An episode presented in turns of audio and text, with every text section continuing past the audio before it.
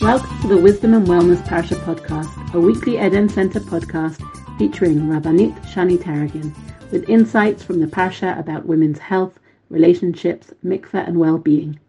This podcast is hosted by the Eden Center that is transforming the mikveh experience by educating women how to use mikveh as the natural platform it is to connect to women's health, well-being, and healthy relationships. Read our weekly blogs on a range of fascinating topics download our wonderful publications, learn about our Balaniot and Kala Teacher trainings, and support us at theedencenter.com.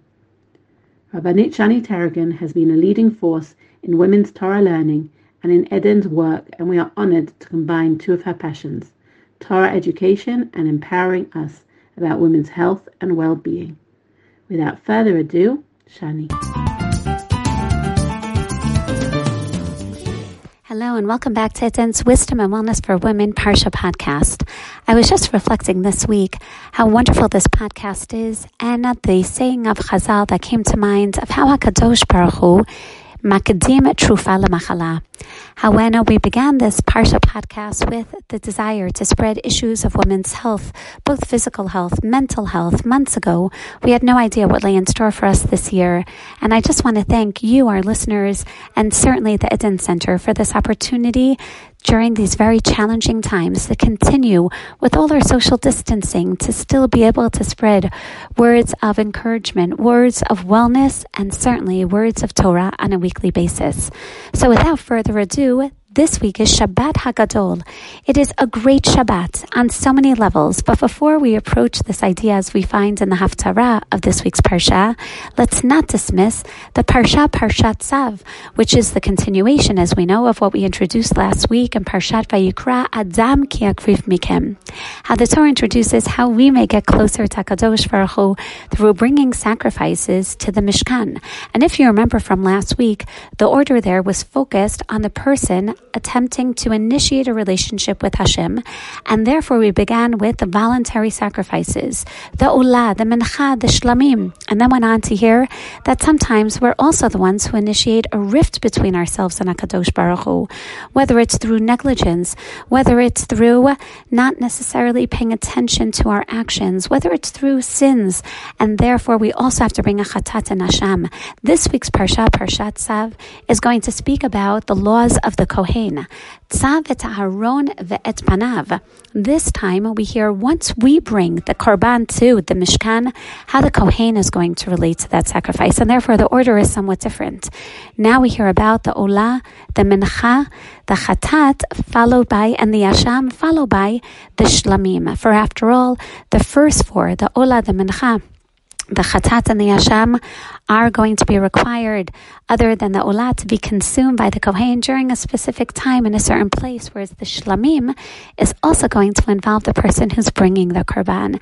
And therefore, Rav Yehuda explains that's why it's called shlamim. It brings peace, peace between the altar, peace, peace between the kohen, and peace between the person bringing the sacrifice itself. He also is going to participate in its consumption, and therefore the time of the eating is extended for him. But let's return now to the beginning of the Parsha. In Pasuk Bet, we hear that what is the first korban that the Kohanim are going to relate to? Zot Torah Ta'ula. Hi ha'ula al mukta al ha-mizbeach kol halayla ad haboker ve'esh ha-mizbeach tukad bo. This is strange. We hear that this is the law of the Olah that should burn upon the altar all night until the morning, and the fire of the altar shall burn in it. Wait a second, this isn't about the Kohanim, this is about the altar. For in fact, the Parshat tells us about how the korbanot that we bring are consumed in the Mishkan. Then we find that the Olah which is entirely consumed by the Mizbeach, is going to address the consumption of the Mizbeach. And therefore, the primary character, so to speak, is in fact the altar itself. And therefore, we hear that what do the Kohanim do? the Kohanim have to relate to the Mizbeach. V'lavash HaKohen midobad, umechnasei bad yilbash al besaro, v'hirim etadeshen asher tochal ha'isha ta'ola al Mizbeach, v'samo etzel ha'Mizbeach. The Kohen wears his linen garments, and when he wears this, he takes the ashes from the sacrifices that have been consumed the previous day, and he clears them off the altar. The next pasuk tells us.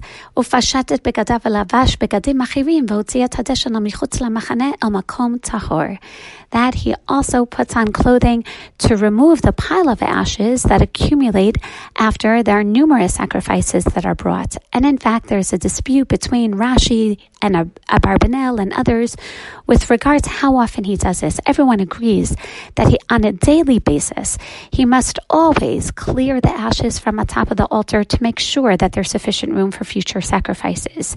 How often does he take out the accumulated ashes, the pile of ashes, the Trumot Hadeshin, outside of the Machane, whether it's on a daily basis, explains the Abarbanel, or a somewhat daily basis, as Rashi will explain, what we definitely do see is a daily activity wherein the Kohen has to clear a Mizbeach. He has to make sure that every day is going to start anew, that every day has an opportunity for some newness. At the same time, the psukim continue back to the fire on the Mizbeach. V'ha'esh ala Mizbeach tukabo lo. Aleha kohen aleha aleha hashlamim, eish tamid tukad al hamizbeach lo techbe. And the fire upon the altar shall burn in it; it shall not be extinguished. The kohen shall burn the wood upon it every morning, and he shall set the olah upon it, and burn the fat of the shlamim upon it. An eternal fire, sh- fire shall burn upon the altar; it shall not be extinguished. Notice then that what we see here is that the base basic commandment of the focus on the fire. The fire on the altar must burn continually without interruption. Sufficient wood has to be added to ensure this continual fire. Care has to be taken that the additional wood will not extinguish it, nor that placing sacrifices upon it won't extinguish it. But as you clearly hear, the subject of the sentence throughout this very lengthy command is the fire. Upon it, it is the fire. The recurring phrases which frame the entire command emphasize the continuity of the fire, which teach us that there are two parts of Torat Ha'olah. The first part emphasizes the cleaning of the Mizbeach, which must, must be performed at the start of every day. It's the first of the malachot of the Kohanim, while the second part emphasizes the continuity of the fire. The fire which descended upon the altar on the eighth day of the consecration of the Mishkan, which was stoked with new wood daily, but in principle it never went out. The two parts, then, of this unit epitomize the fundamental tension, not just in the service of the Mishkan, but in the service of our lives. The tension between continuity and change. The fire that burns permanently upon the altar is never extinguished. Day after day, it's there. The eternal fire expresses the continuity of the presence of the Shekhinah, which began on the eighth day of Chanukat Mishkan and which never ceased. At the same time, each day, the Mizbeach must be cleared of the remains from the previous day. Each day brings the start of renewed service in the Mishkan, and the sacrifices of each day require a clean altar, a new start.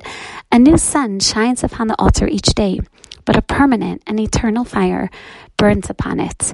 Here we see the tension between continuity and change.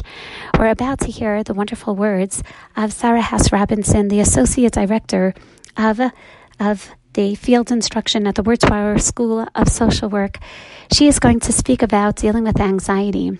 Sara is also a very good friend, and together with her husband, Rabbi Shaul Robinson, lead the community in Lincoln Square in New York. And uh, when we deal with anxiety in today's times, we recognize that on one hand, there's so much change. It can be extremely overwhelming. And change could also bring with it opportunity, newness, questions, and yes, indeed, anxiety. And perhaps then the greatest antidote to anxiety, as many psychologists and social workers are telling us today, is to try to maintain also that sense of constancy. Try to maintain that ish on the that constant fire do something every day. Try to maintain our routines, whether it's getting up at the same time every morning, davening the same time every morning, making sure that we have lunch. We set into routine now with our children who are even off of their classroom online, online studies that every day we daven together in the living room, followed by breakfast together, followed by learning with each one of the children together. And then everyone has their own time which I've been using not only for shiurim, but also cleaning up for Pesach time, and then lunchtime together, followed by mincha together, followed by, again, cleaning together, but to make sure that everyone has a regular schedule. Ish al hamizbeach, ish tamid tukar al hamizbeach lo It's true that these times of coronavirus bring with us new questions, clearing away the ashes, and trying to uh, start every day anew with a renewed not only strength and vigor, but sometimes, unfortunately, we also hear about people who are close to us who uh, are not only sick, but unfortunately passing away as well. And this brings with it new feelings, new emotions, new anxiety. The more that we can maintain some constancy in our life, the more that we'll be able to continue not only with optimism, but again feel that there really is a sun that's shining anew each day, new opportunities, and new opportunities to grow in Torah and in health. But we can't dismiss at the same time this wonderful Haftarah of Shabbat HaGadol, called as such for various reasons, not only because of the Nes Gadol, as we took our Seh on the 10th of Nisan and for four days watched over it, knowing that the Egyptians are wondering, what are we doing? Taking whether it's their God or what they believe is Toeva. These are the days where we demonstrate more than ever our identification with HaKadosh Baruch Hu, with the covenant of ripping Haftarim of the past and our hope that we know Vihisham Dalavoteno that this is what is going to accompany us for the future as well. But we know that it's also called Shabbat HaGadol primarily because of the Haftarah of Malachi, Hine Anochi Sholech Lechem et Eliyahu Hanavi, Lefnei Ba Yom Hashem, HaGadol v'Hanora, Vehishiv Levavot Al Banim V'Leibanim Alavotam, Panavovi Hakadosh Baruch Hu says that before, before final destruction, Hakadosh Baruch Hu is going to give us an opportunity for Geula, for redemption, through ironically one of the most zealous Nevi'im, Eliyahu Hanavi. Eliyahu, whom we know, is always at the petach of our homes. Eliyahu, who is always there, leading us in very ambiguous, amorphous, questionable times. He's going to be the one to bring us in the time period of Ben Hashmashot. He's going to be the one who is going to enable us and ultimately elicit from us the answer of Ad tempuschim al hasipim. How long are we going to straddle with our own confusions and our questions and all the unknowns? Not to worry. Tishbi yitaretz kushiyotu ba'ayot. Eliyahu Navi is there at the petach between the two domains, between the domain of galut and geula, between the domain of this world and the world to come. Eliyahu is going to come on that day, Lifnei Bayom Hashem Hagadol Vahanora, and what is he going to do? He will bridge the generations as well. Levavot al banim banim alavotam. This is the perfect time for us to welcome Eliyahu Navi into our homes. When we have the time, when we have the mindset, when we have the focus to be able to spend time with our children and bridge those gaps bridge those gaps, all those questions that have remained unanswered, to bridge those gaps of uh, ensuring their mental health and their physical health, to bridge those gaps of all the times that we wanted to learn together with our children. Now's an opportunity, certainly this Shabbat Hagadol, to bring Eliyahu Hanavi in and be able to bridge all of the spaces between the generations, the spaces between sickness and health, the stages and the space between Galut and Geula. Wishing you all a wonderful Shabbat Hagadol of Shalom and Redemption. Many common anxieties that women are experiencing generally, and at this time more than most. Um, stress can come from just having too many tasks um, lacking an organizational framework, which we try always to put in place. But right now, it's crumbled. There isn't a framework unless you are able to create one on one foot. Um, I've also been hearing about grief more this week, the loss of known world and predictability, and all these things do create much anxiety and stress. Um, and all our coping tools are maxed out. Uh, perhaps it's a little bit like Dayenu. If the kids were home from school and we knew when this would end, we could manage. If I could see my relatives and give people hugs, I could manage. If I could work remotely without being aware of the scarcity of shopping delivery slots, I could manage. And if Pesach wasn't coming so very soon, then maybe I could manage. There's just a lot going on right now.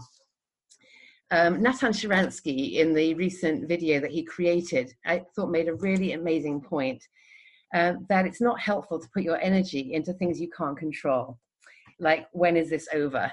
And just kind of putting everything into that basket. Clearly, we can do some fantasy thinking, and it might be nice to have a list that you prepare now for when this is over in a good way. And please, God, good health to everybody. But perhaps there are things that you are able to control um, and to focus on that, which is how he managed in captivity. His advice about picking up a book that you haven't yet read or learning a foreign language might not be so appropriate for our um, current leadership, readership or, or our population. But how about a list or a map, depending on your preferred mode of writing, of structuring things and writing them down, of things that you can accomplish. And that might lead you to figuring out what help you do need with the things that you can do and that you need to get done, and also what you can't accomplish by yourself without help. Um, I'm thinking that we, starting with creating some kind of list of things that you need to be doing, um, will enable you to share your needs and wishes openly and in a way that makes it possible for others in your family group or in your um, community to pitch in. Um, there's places that one can reach out for. So I just wanted, um, in terms of sharing your needs and things that can be done, they can be very straightforward, like jobs around the house. But we know that people don't always read your mind, unfortunately, um, and that we do have to present some kind of organizational structure that people in your household know what needs to be done and the time frame that you'd like it done that's why some kind of list, a sign up sheet, can be really helpful. I found that um, people in my family have been very happy to do jobs that I need to be done if I'm fairly flexible about the timing. You know, within, yes, 10 minutes is fine. It doesn't have to be done now, for example. Um, and those are things that can be done by people around you. There are also things that you might not be able to do, um, in which case reaching out is really important um, reaching out to a community helpline, community leaders, or a friend who might be able to suggest uh, any of the above um, is really important. Don't be ashamed of it. It's a hard thing to do, but it's your responsibility to speak up for your needs. No one will know what you need if you're not able to ask. And there are many um, organizations and individuals who are looking out and are able to help, whether it's shopping or um, medications or, or anything like that. Um, if you're alone and you don't have a household group with you right now, which is the case for many people, um, the same preparation should be done, I suggest. Do a list of things you can achieve and what help you might need for that, and things that you can't achieve, and then reach out to people in your communities, whether it's Facebook or people that you know or a communal leader for support in that. We all have needs, and it's easier uh, to get help if other people know what they are. The last point that I want to make in terms of dealing with stress is is I would encourage everyone to make a safety plan. Uh, we usually talk about this in cases where there really is danger, and of course, God forbid, if you're in a dangerous situation, you need a safety plan, and please do reach out uh, to get advice about that from someone you trust. Um, in terms of physical danger, but also emotionally, we all have a limit. Um, in terms of what stress we can bear right now and it might just be you know um, i just everything is crashing right now and anyone looking on would say you're being very organized but you're not managing it and you're not feeling good. So i would suggest that um, to me a safety plan means that i have foreknowledge about my capacity and i have predicted what level of stress or distress i can manage before i lose control of you know of speaking or of, of managing anything and it just becomes unpleasant so you know it's done in therapy offices in numerous different ways doing traffic lights or kind of a thermometer where you predict let's say a seven in distress is already a time when you have to start noticing maybe publicize where you are i have seen people wearing signs that say do not speak to me for 20 minutes you know, or I need one person to do this, or just everyone keep low. I'm listening to music. Don't speak to me right now. Um, because we need to predict for ourselves what is a point where we need to retract from regular functioning and just kind of regroup. We need to also figure out what is a helpful activity for us at that time. It might be going out for a walk if that's possible. If it's not possible, it might be listening to music or just being in a quiet, dark room, even if you have to evict the prior inhabitants um, it might be that you need someone to talk to, but to have some kind of idea about what you need is super helpful to other people. Um, and um, also, I would say, see if you can understand where you feel that feeling of distress. Do you feel it in your shoulders, in your stomach, in your head? Because any kind of early warning signs are really helpful for yourself and for other people. I think we've all been in the situation, also know people who suddenly go from a zero and being very calm to a kind of 55 and you're just like what just happened so any kind of just warning you know knowing yourself and then being able to say to somebody else um, i am beginning to not function properly. This is what i need um, can give safety to yourself and the people that you're with. So i think generally there's something in common with all the things that we've been talking about which is insight. Have some knowledge about what you need and what your tolerance is for um, you know feeling overwhelmed um, number two try and figure out a way of sharing that information um, in a way that you're going to get the support you need. Um, and number three look after yourself individually. You know you put on your air mask before you your oxygen mask before you um, you know do life saving on on your the, the people around you. I think there's ways that you can be communal minded with your um, with your group, whether it's calling people um, or shopping for people for Pesach items, or just um, you know we're hoping to have a pre Yom Tov Zoom with family members to do an hour of Seder, um, and I'm thinking of giving out some tasks so everyone you know is equally involved, um, because there's a lot of grief about that, about not being able to share that time and um, it's a kind of big equalizer. Everybody, it's really important to everybody. Um, so I think you know, in terms of using electronics, let's figure out how to do that. Okay, we'll, we'll be have to be ready a little bit earlier, um, but also something that Natan Sharansky said was we feel alone, but we are in a very large community. Um, and it's not just the Jewish community, it's the worldwide community that we are both suffering and coping with all of these hardships. And we could feel very strengthened by the fact that at 7 p.m. every night, all the neighbors in my area are clapping for the medical services. And, you know, we, there's a great strength in our communities, and we just have to find ways to tap into that. This week's podcast is sponsored in honor of Yaakov Shalom Taragin's bar mitzvah.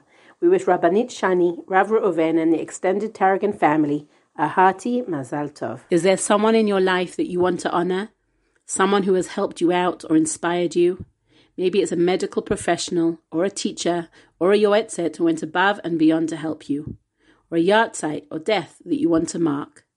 Please consider making a donation to support this podcast in honor of a special person in your life.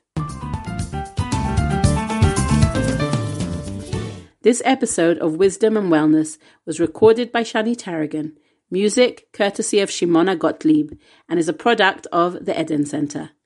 If you enjoyed today's podcast, please give us a five star rating, share this podcast on social media, and encourage others to subscribe. We welcome your feedback, sponsorships, and support. You can reach us at www.theedencenter.com.